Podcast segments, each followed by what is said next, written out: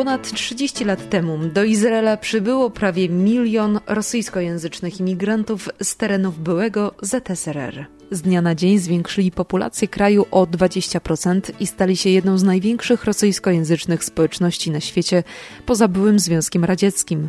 Głęboko zmienili również sam Izrael. Kim dziś są rosyjskojęzyczni mieszkańcy?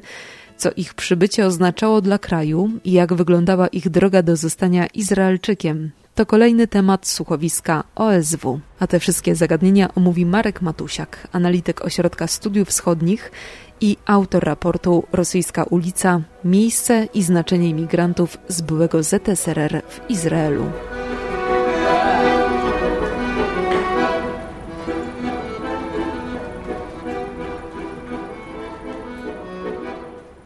Wiele szyldów napisanych jest cyrylicą. W kawiarniach, w restauracjach, na ulicach słychać język rosyjski. A w sklepach można zaopatrzyć się w czarny chleb, marynowane śledzie czy rosyjskie piwo Baltika. To nie są obrazki ani z Petersburga, ani z Władywostoku. Taką scenerię zobaczymy w wielu izraelskich miastach. Rosyjskojęzyczny Izrael powstał przede wszystkim na skutek imigracji lat 90. ze względu na swoją liczebność. Bo do Izraela, według danych Centralnego Biura Statystycznego, przybyło 900 tysięcy imigrantów z byłego ZSRR. Choć nie była to ani pierwsza, ani ostatnia fala rosyjskojęzycznych imigrantów.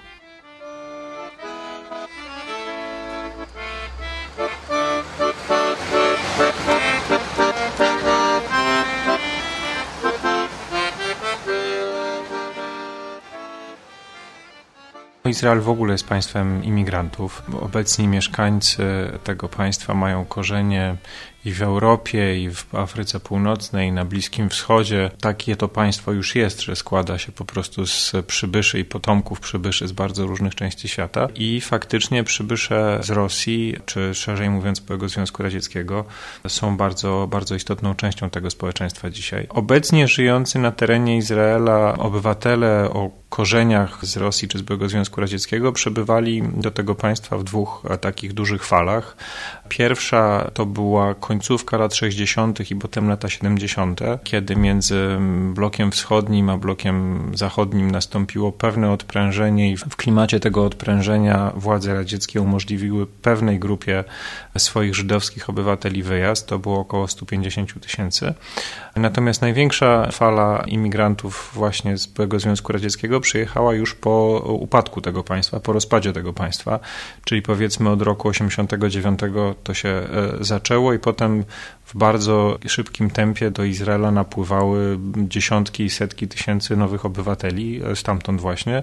I szacuje się, że do dzisiaj tych osób przyjechało ponad milion, milion sto tysięcy. Z czego oczywiście nie wszystkie żyją, nie wszystkie w Izraelu postanowiły pozostać, część wyjechała dalej, bo nie mogła się zaadaptować, natomiast no, ten ogólny wolumen e, imigracji w latach 90. i potem 2000 przekroczył milion. No i dzisiaj Żydzi rosyjskojęzyczni, czy Żydzi wywodzący się właśnie z Europy Wschodniej, z byłego Związku Radzieckiego, stanowią gdzieś około 11, 10-11% całego społeczeństwa.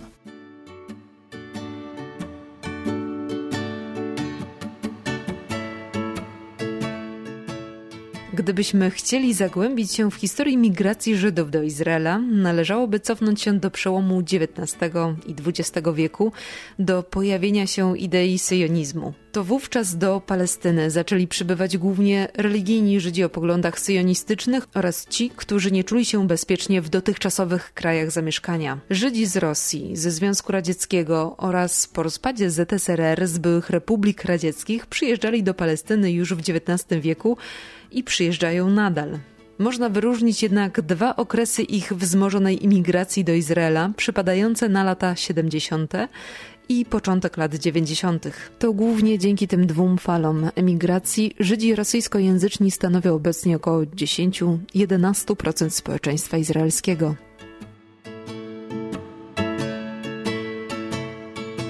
Grupa z lat 70., ona była znacznie mniej liczebna. No, siłą rzeczy znaczna część ludzi, którzy wtedy przyjechali, już e, no, nie ma ich na świecie, no bo jednak upłynęło szereg dekad. No i też ci ludzie, oni byli zupełnie inni wtedy, kiedy przyjeżdżali, rzeczywistość izraelska była zupełnie inna. Oni przyjeżdżali e, po pierwsze jednak z kraju no, totalitarnego, kolektywistycznego, gdzie nie było tradycji indywidualizmu, gdzie człowiek był nauczony tego, że trzeba się podporządkować władzy, większości, organizacji, hierarchii, strukturze itd. Tak I myślę, że to w nich się działo też w Izraelu. To znaczy, kiedy oni tam trafili, to chcieli się przede wszystkim dopasować do nowej rzeczywistości, podporządkować zasadom, które tam panowały, jak najszybciej wpisać w kulturę i nie chcieli eksponować swojej odmienności. Raczej chodziło im o to, żeby tę odmienność jakoś e, ukryć, zatrzeć, nie rzucać się w oczy, no bo te, tego uczył ludzi Związek Sowiecki, że rzucanie się w oczy to nie jest dobry pomysł, a też no, Izrael ówczesny był znacznie bardziej taki zwarty, jeśli to, tożsamościowo, to znaczy był taki bardzo mocny przekaz do tych nowych imigrantów, nie tylko ze Związku Sowieckiego, ale w ogóle jakichkolwiek, no co do tego, kim oni mają się stać. To znaczy, że się mają jak najszybciej nauczyć hebrajskiego, że nie byłoby źle, jakby na przykład zhebraizowali swoje nazwiska czy imiona, żeby tak bardziej podkreślić jeszcze na takim symbolicznym poziomie no, pewne, pewien nowy początek. To znaczy, że przybycie do nowego państwa jest takim też nowym początkiem na poziomie tożsamości i to wyrażało się w zmianie nazwisk na przykład. Dzisiaj stosunek tych osób, które wówczas przyjeżdżały do Związku Radzieckiego do własnego pochodzenia, właśnie wywodzenia się z, z Rosji czy Związku Radzieckiego wówczas, jest bardzo niejednoznaczne. To znaczy są ludzie, którzy wciąż jeszcze mówią po rosyjsku, ale czują się w 100% Izraelczykami i to nie jest dla nich jakoś bardzo istotne tożsamościowo, że oni się akurat w Związku Radzieckim urodzili. Są ludzie, którzy w ogóle już też nie mówią po rosyjsku, a są ludzie, którzy jakiś swój rodzaj takiego symbolicznego, emocjonalnego związku z krajem, z którego się wywodzą, pielęgnują. Natomiast ta grupa, taka ogromna grupa, która przybyła do Izraela w latach 90., no przyjeżdżała w zupełnie innych warunkach. Po pierwsze było ich bardzo dużo, po drugie bardzo byli silnie związani z krajem pochodzenia i byli dumni też z tego. To znaczy to nie byli ludzie, którzy wyjeżdżali ze Związku Radzieckiego, bo mieli pretensje do Związku Radzieckiego. No raczej po prostu w tych miejscach, w, których żyli, warunki materialne się, e, się bardzo radykalnie pogorszyły, standard życia się pogorszył, nie było perspektyw, no więc wyjechali szukać lepszego życia, ale nie dlatego, że, że chcieli się odcinać od, od kultury, w której wzrastali. Więc po pierwsze było ich dużo, po drugie byli przywiązani do swojej kultury, po trzecie wcale się od tej kultury nie chcieli odcinać, wręcz przeciwnie uważają, że kultura rosyjska wysoka, rosyjska literatura, teatr i tak dalej, i tak dalej stoi tak naprawdę na wyższym poziomie niż izraelska, a po kolejne też kraj, do którego przyjechali był zupełnie inny. Izrael lat 90. był już jednak krajem o bardzo silnych podziałach, o bardzo e, dużym stopniu polaryzacji między lewicą a prawicą, między e, Izraelczykami świeckimi a religijnymi, między Izraelczykami, którzy przybyli z, z Europy, a tymi, którzy wywodzili się z Bliskiego Wschodu. I już nie było takiego jednego paradygmatu, co to znaczy być Izraelczykiem. To znaczy tych pomysłów na to, co co, jaki Izrael powinien być, w którą stronę powinien iść, co to znaczy być Izraelczykiem, było multum.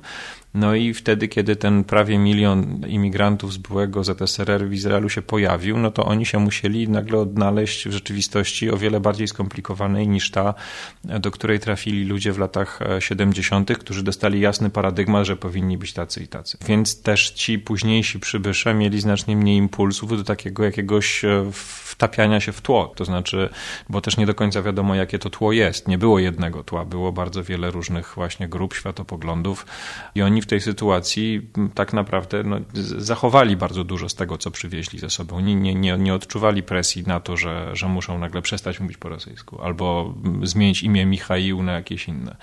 Ten stan rzeczy trwa do dzisiaj, ta społeczność jest duża, ma swoje instytucje, nie wstydzi się ani swojego miejsca pochodzenia, ani języka, ani kultury, wręcz przeciwnie, pielęgnuje go.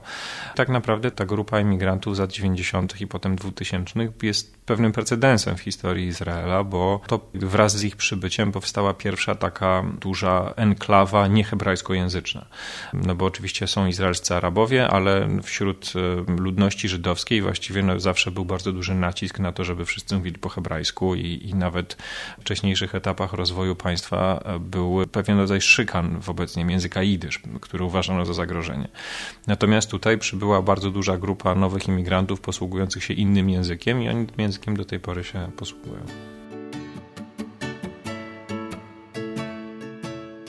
Warto też pamiętać o historycznych okolicznościach i realnych możliwościach imigracji rosyjskojęzycznych Żydów do Izraela z krajów byłego bloku sowieckiego. Należy mieć na względzie, że wtedy, kiedy państwo Izrael powstało w 1948 roku, Związek Sowiecki uniemożliwił swoim żydowskim obywatelom wyjazd. To nie znaczy, że nie było chętnych, po prostu no, ówczesny reżim, reżim stalinowski bardzo skutecznie to uniemożliwił.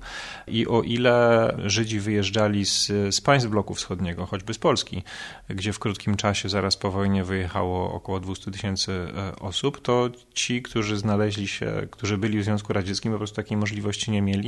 Pierwsze okienko pojawiło się dopiero właśnie pod koniec lat 60., latach 70. Więc to często byli ludzie o bardzo takiej e, dużym stopniu przywiązania do tradycji, do tradycji żydowskiej, do żydowskiej tożsamości.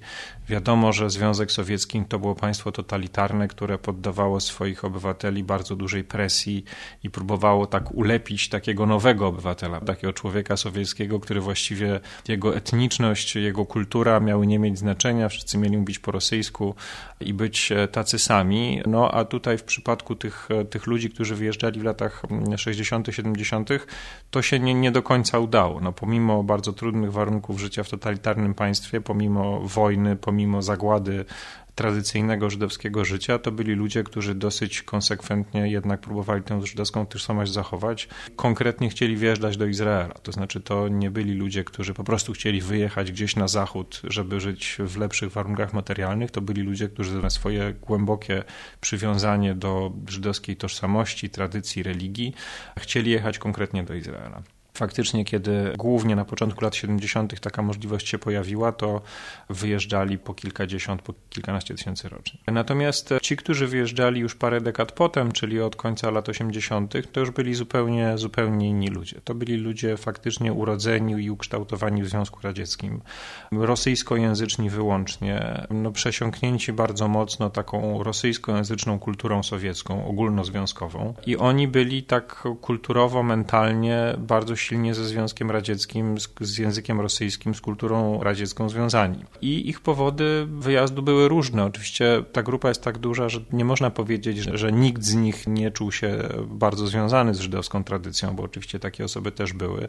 Natomiast wydaje się, że w przypadku większości tej grupy główną motywacją wyjazdu były takie względy bytowe, ekonomiczne. Po prostu Związek Radziecki się zawalił, rozpadł na dawne republiki związkowe. Sytuacja gospodarcza w wielu tych państwach była skrajnie trudna. Ludzie potracili e, zatrudnienie, potracili źródła utrzymania, potracili też takie poczucie egzystencjalnego bezpieczeństwa, bo pewna rzeczywistość, w której żyli, w której funkcjonowali, która ich ukształtowała, nagle się rozpadła i w bardzo taki gwałtowny sposób rodziło się coś zupełnie innego i wtedy Żydzi nie byli wyjątkiem. Bardzo wiele osób w byłym Związku Radzieckim myślało o wyjeździe właśnie w poszukiwaniu lepszego, stabilniejszego, bardziej dostatniego życia. I wydaje się, że tutaj te względy odegrały główną rolę, to znaczy, że raczej właśnie względy materialno-bytowe popchnęły znaczną część tych, tych osób do wyjazdu. I wydaje się, że Izrael wcale niekoniecznie musiał być pierwszym celem. To znaczy, gdyby oni mieli swobodny wybór, to być może istotna część e, spośród tych osób, które ostatecznie wylądowały w Izraelu, trafiłaby na przykład do Stanów Zjednoczonych, gdzie wydawało wydawać by się mogło, że szanse, perspektywy takie czysto materialne są lepsze. Natomiast Izraelowi bardzo zależało na tym, żeby ta, ta grupa znalazła się przede wszystkim w Izraelu do tego stopnia, że wynegocjowała ze Stanami Zjednoczonymi ograniczenie możliwości emigracji Żydów ze Związku Sowieckiego do Stanów Zjednoczonych i niejako poprzez brak alternatywy, czy łatwo dostępnej alternatywy, władze izraelskie osiągnęły to, że Żydzi z byłego Związku Radzieckiego wyjeżdżali głównie do Izraela.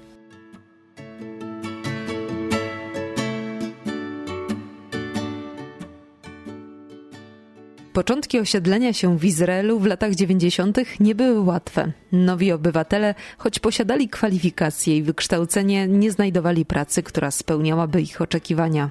Żal i rozczarowanie często towarzyszyły nowym osadnikom. Taką historią dzieli się młody mężczyzna o imieniu Rafael.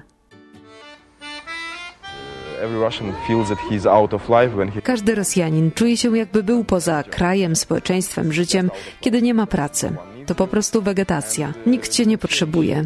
A przecież słyszeliśmy co innego. Propaganda brzmiała: Potrzebujemy was, przyjedźcie tu.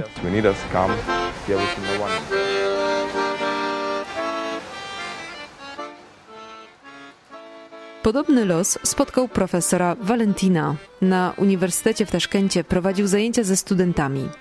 Jego żydowskie korzenie przysparzały mu nieraz kłopotów. Emigrując do Izraela, myślał, że tu będzie jego miejsce, ale nowa rzeczywistość nie dała mu szansy na pracę zgodną z kwalifikacjami. W Izraelu pracował jako nocny stróż.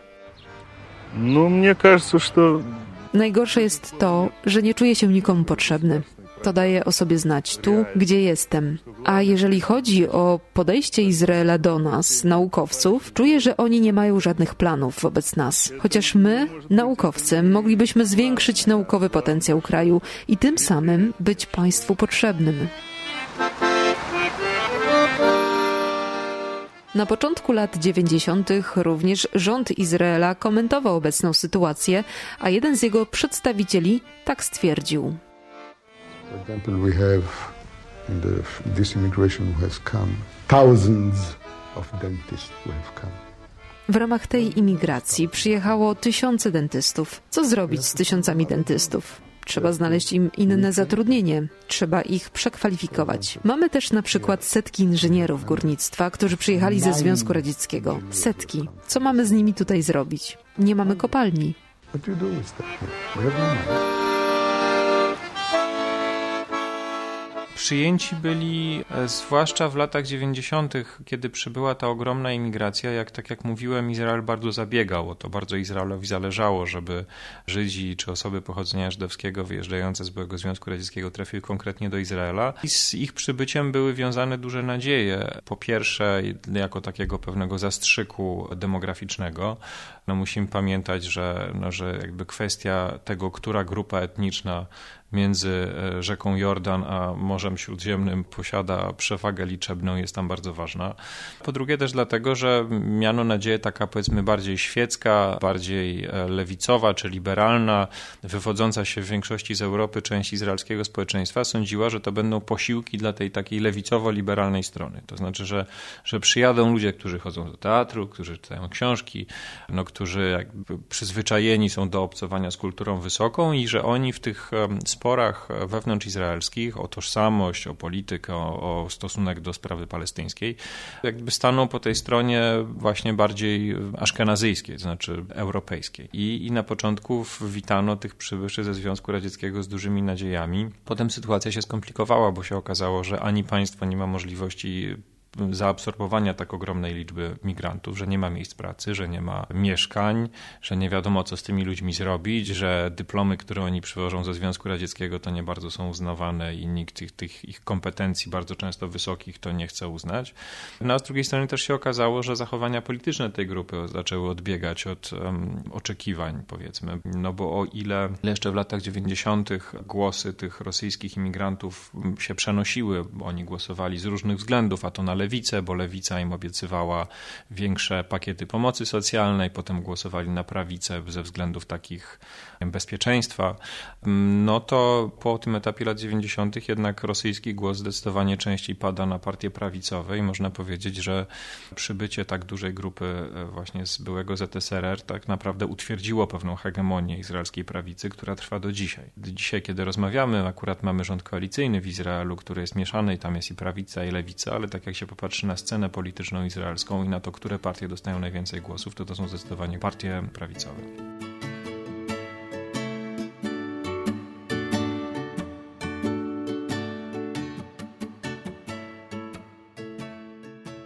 Izrael, jak żaden inny kraj, odzwierciedla polityczną i etniczną różnorodność. Czy wobec tego nowi rosyjskojęzyczni przybysze zostali powitani tam jak swoi? Izrael jest krajem imigrantów, którzy oczywiście wszyscy są Żydami i czuwają się do swojej żydowskiej tożsamości, ale też przybywają z bardzo różnych części świata i oczywiście różnią się bardzo kulturą, przyzwyczajeniami, językiem itd. Tak I zawsze przybycie każdej kolejnej grupy budzi pewne napięcie, bo oni niby są Żydami, dlatego się znaleźli w Izraelu, ale jednocześnie nie znają hebrajskiego, mają dziwną kuchnię, dziwnie się ubierają, inaczej się zachowują. To budzi pewne napięcia, budzi kpiny, budzi niechęć.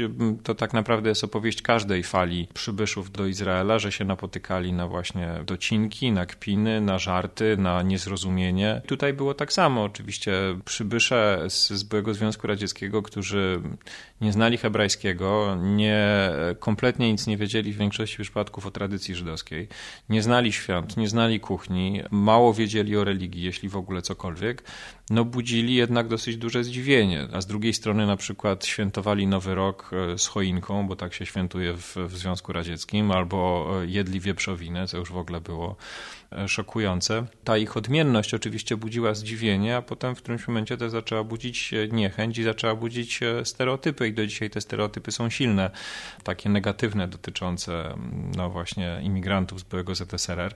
Niedawno była taka sytuacja, kiedy jeden z deputowanych do Knesetu, właśnie wywodzący się z, z Rosji, przemawiał w jakiejś sprawie budżetowej, a przedstawiciel partii ultraortodoksyjnej zaczął krzyczeć wódka, wódka bo z tym mu się kojarzy Rosja. No Rosja kojarzy mu się z wódką, a, a, ci, co stamtąd przybyli, są Rosjanami, w związku z tym na pewno wszyscy piją dużo wódki. No to jest mniej więcej tego rodzaju ciąg skojarzeń. To się pojawiało też w mediach. Dużo było takiej satyry, żartów, właśnie niezrozumienia, zaniepokojenia, że się jakieś grupy przestępcze pojawiły i że to na pewno Rosjanie tutaj nam przywieźli mafię.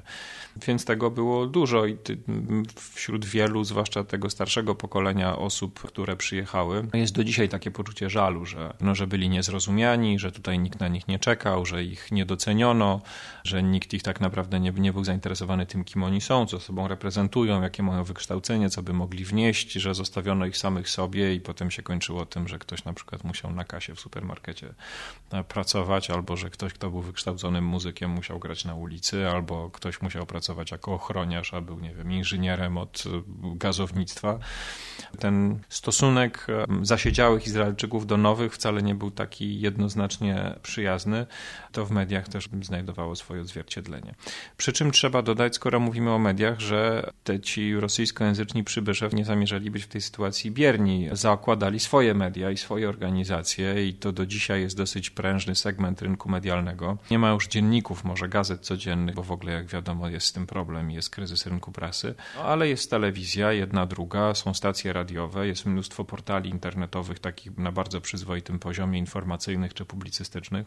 Więc to też pokazuje, że, no, że ci nowi przybysze postanowili być w tej sytuacji aktywni i jakoś stworzyć sobie te instytucje, do których albo ich nie dopuszczono, albo w których oni się nie odnajdowali.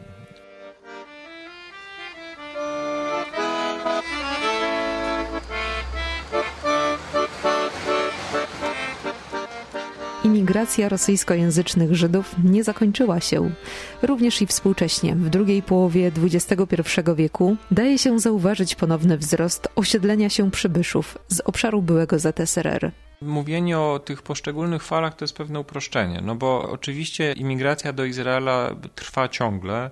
Nie ma takich lat, żeby zupełnie nikt nie przyjeżdżał. To może być mniejsza grupa, ale zawsze imigracja trwa, więc te fale to są po prostu takie momenty, kiedy następuje pewne wzmożenie, kiedy tych osób nagle zaczyna przyjeżdżać więcej. Faktycznie, jeśli patrzymy na ostatnie na okres po 1989 roku, no to mieliśmy tą wielką falę w latach 90. Potem ta imigracja trochę jakby przysiadła, mówiąc kolokwialnie, i oczywiście ludzie przyjeżdżali, ale to nie było bardzo dużo. Natomiast potem nastąpił wzrost, no powiedzmy, że to było gdzieś tam, nie wiem, w latach, na przestrzeni lat 2000 to było po parę tysięcy osób z całego byłego obszaru radzieckiego. Natomiast potem po 2014 roku te statystyki wzrosły dwukrotnie i się okazało, że rocznie przyjeżdża 14, 15, 19, 20 tysięcy ludzi, przede wszystkim z Rosji i z Ukrainy. I, i to się jednak tłumaczy przede wszystkim zmianą warunków politycznych na obszarze postradzieckim. Mamy powrót prezydenta Putina do władzy, mamy aneksję Krymu, wojnę na Ukrainie, przykręcanie śruby w Rosji, czyli zaostrzanie no, reżimu politycznego i ograniczanie marginesu wolności. Prawdopodobnie to sprawiło, że pewna grupa ludzi, obywateli przede wszystkim rosyjskich i ukraińskich, mających żydowskie korzenie, pomyślała, że że to się zaczyna robić nie, niebezpieczne, czy to, to się zaczyna robić mało optymistyczny, kierunek rozwoju wydarzeń jest mało optymistyczny, postanowili się jakoś zainteresować tym swoim żydowskim pochodzeniem i możliwością uzyskania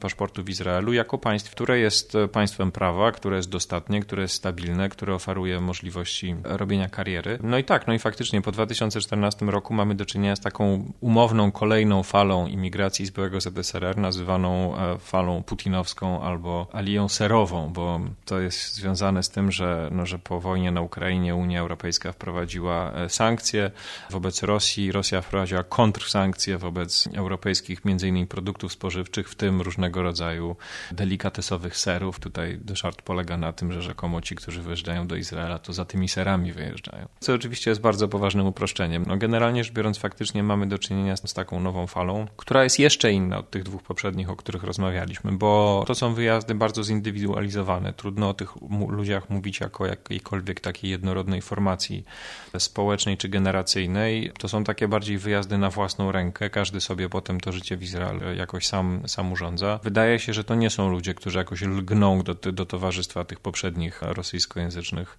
imigrantów. Raczej każdy buduje sobie życie na własną rękę w Tel Awiwie, w Jerozolimie, w większych miastach. Nikt nie chce trafić do takiego rosyjskojęzycznego, no powiedzmy, jakiegoś rezerwatu.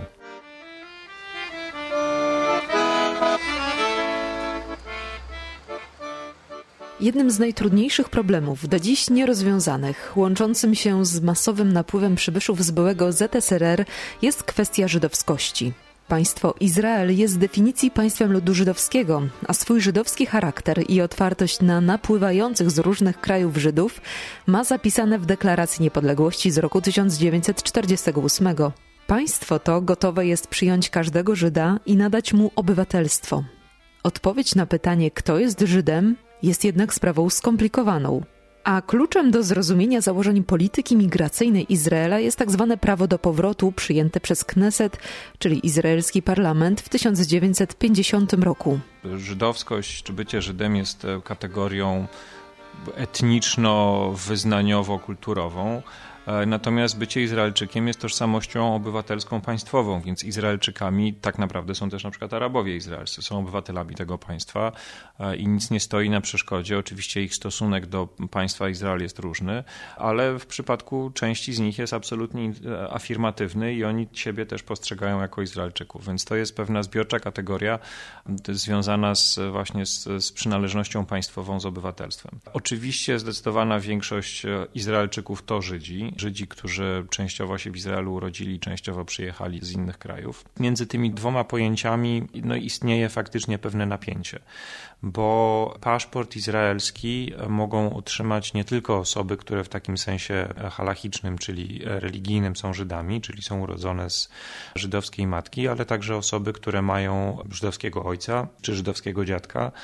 a nawet e, małżonkowie osób o takim pochodzeniu. Więc e, faktycznie te lata 90., kiedy tak gwałtownie napłynęła bardzo duża liczba imigrantów z byłego ZSRR, to był taki moment, kiedy to napięcie między kategorią religijną a kategorią, no właśnie, obywatelstwa, państwowości bardzo tak wyszła na wierzch bo ci, którzy przyjechali, dostali paszporty i Izraelowi w krótkim czasie przybyło około milion nowych obywateli. Tam powiedzmy w 1989 roku Izrael miał około 4,5 miliona obywateli, po czym w ciągu dekady z samego byłego ZSRR przyjechało prawie milion. Natomiast nie wszyscy spośród nich kwalifikują się, czy mogą być zakwalifikowani jako Żydzi z punktu widzenia kryterium religijnego.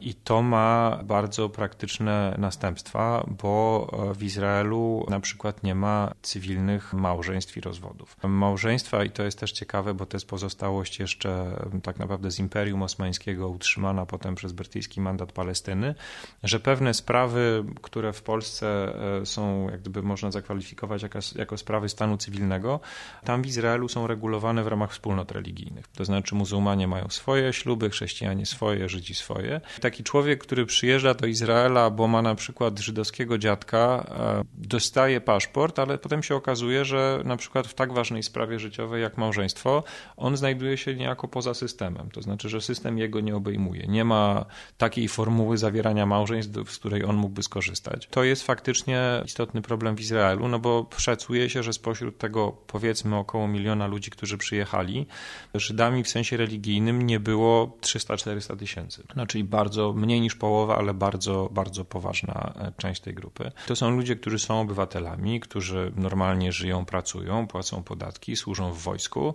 przynoszą Izraelowi różnego rodzaju zaszczyty i pożytki. Na przykład ostatnio na, na Olimpiadzie zdobywca złotego medalu w gimnastyce to jest właśnie taki przypadek. Chłopak z Ukrainy, który ma żydowskiego ojca i nieżydowską matkę.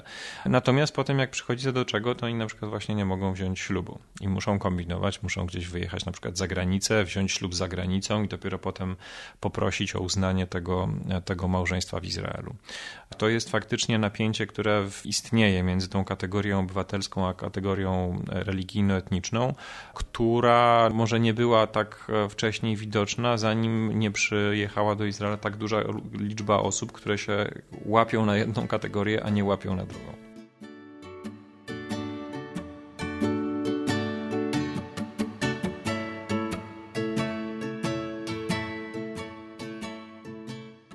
Nie ma wątpliwości, że masowy eksodus sowieckich Żydów i ich nieżydowskich krewnych z Rosji, Ukrainy i innych części ZSRR pod koniec XX wieku odegrał kluczową rolę we współczesnej historii Żydów.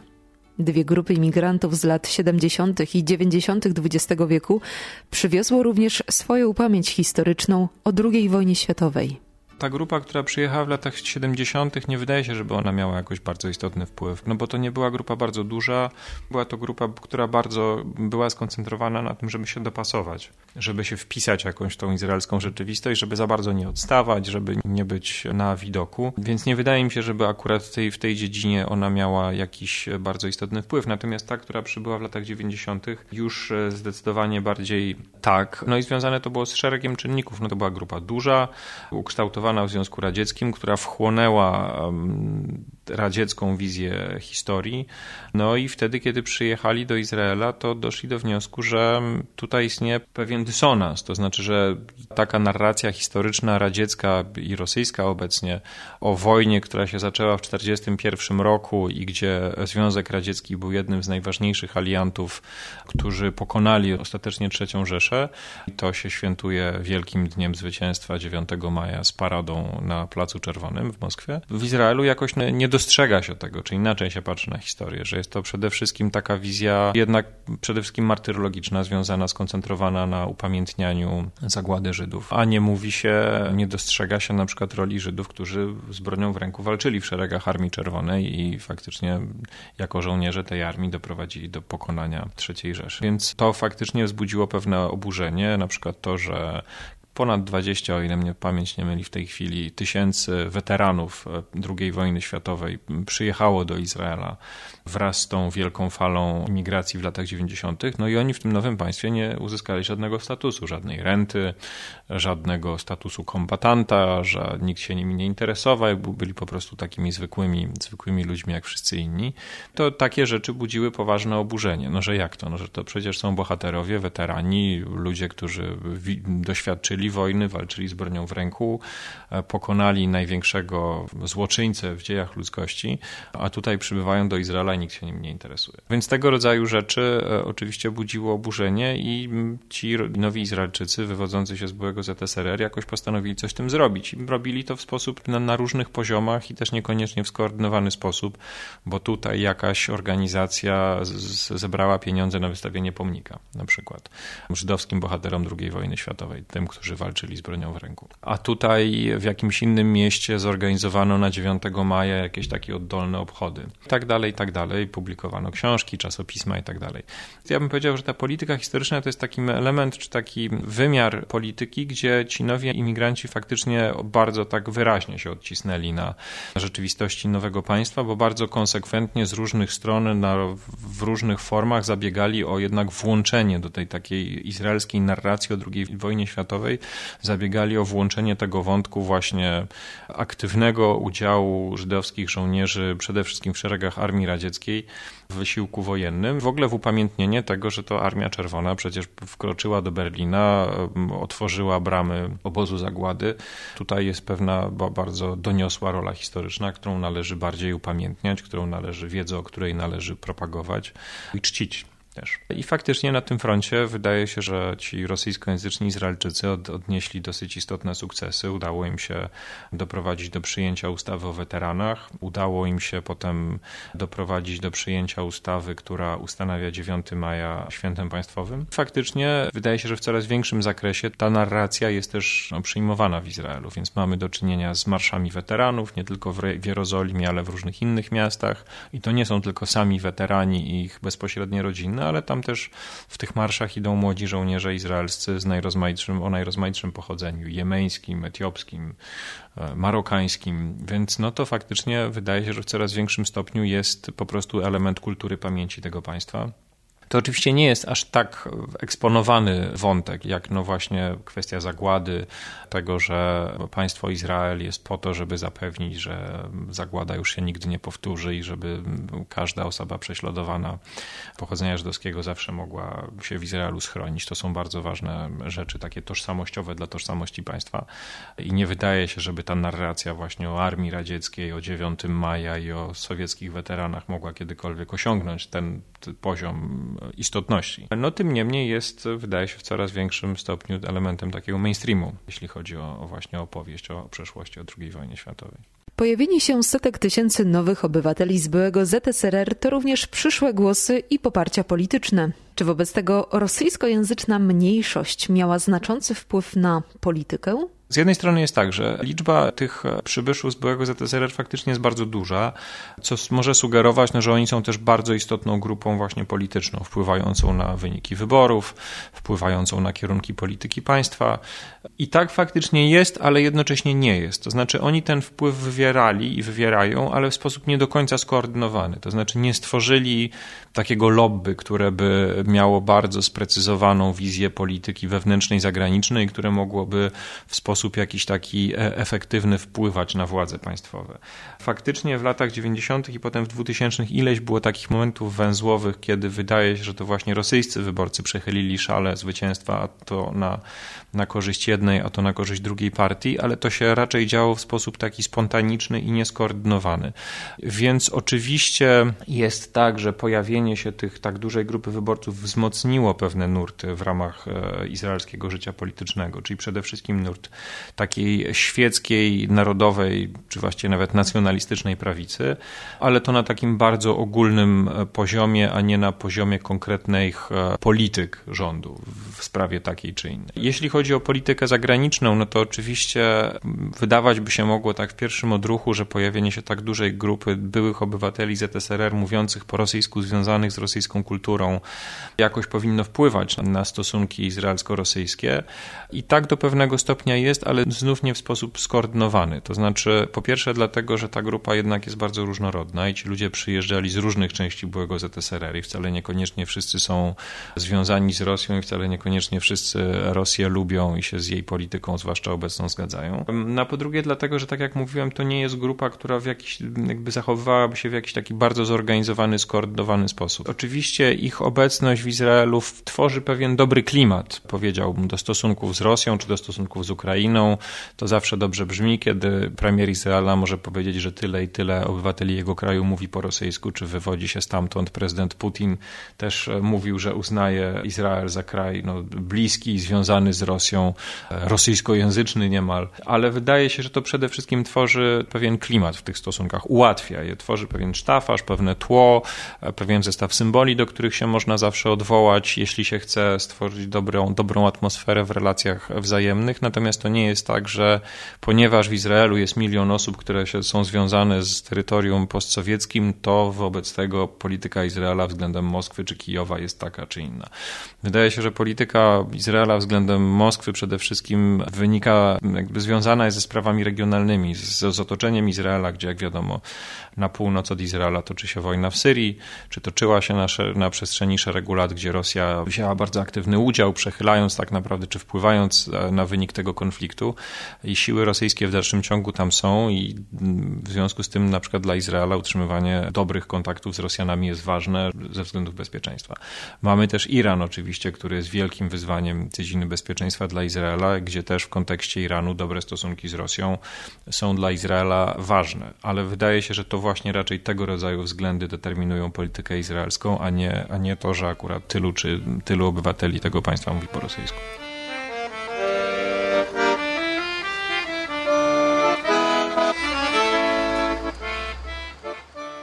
Od powstania Wielkiej Alii minęły trzy dekady, a przybycie około miliona rosyjskojęzycznych obywateli w latach 1989-2000 było największą falą imigracyjną w historii Izraela i na wiele sposobów zmieniło krajobraz gospodarczy czy społeczny kraju. Powiększyli oni również populację żydowską o prawie 20%, czy zatem rosyjskojęzyczni Żydzi będą przyszłą elitą Izraela?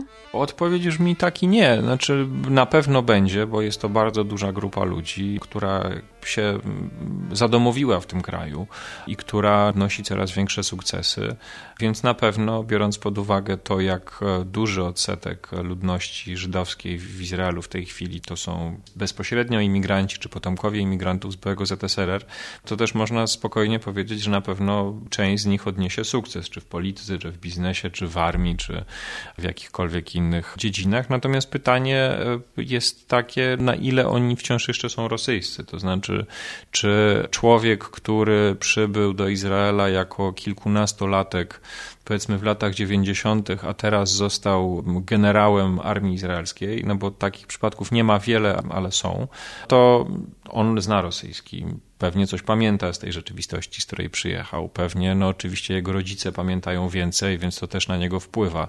Ale jednak całą swoją karierę, całe swoje dorosłe życie spędził w Izraelu i to jest państwo, które przede wszystkim kształtuje, więc z pewnością Izraelczycy o rosyjskim, czy ukraińskim, czy postsowieckim pochodzeniu będą odgrywali coraz bardziej prominentną rolę w, w życiu państwa Izraeli, w życiu izraelskiego społeczeństwa, ale też wydaje się, że te granice między nimi, resztą tego społeczeństwa będą coraz bardziej płynne i ich rosyjskość nie będzie tu odgrywała jakiejś bardzo, jakiejś decydującej roli.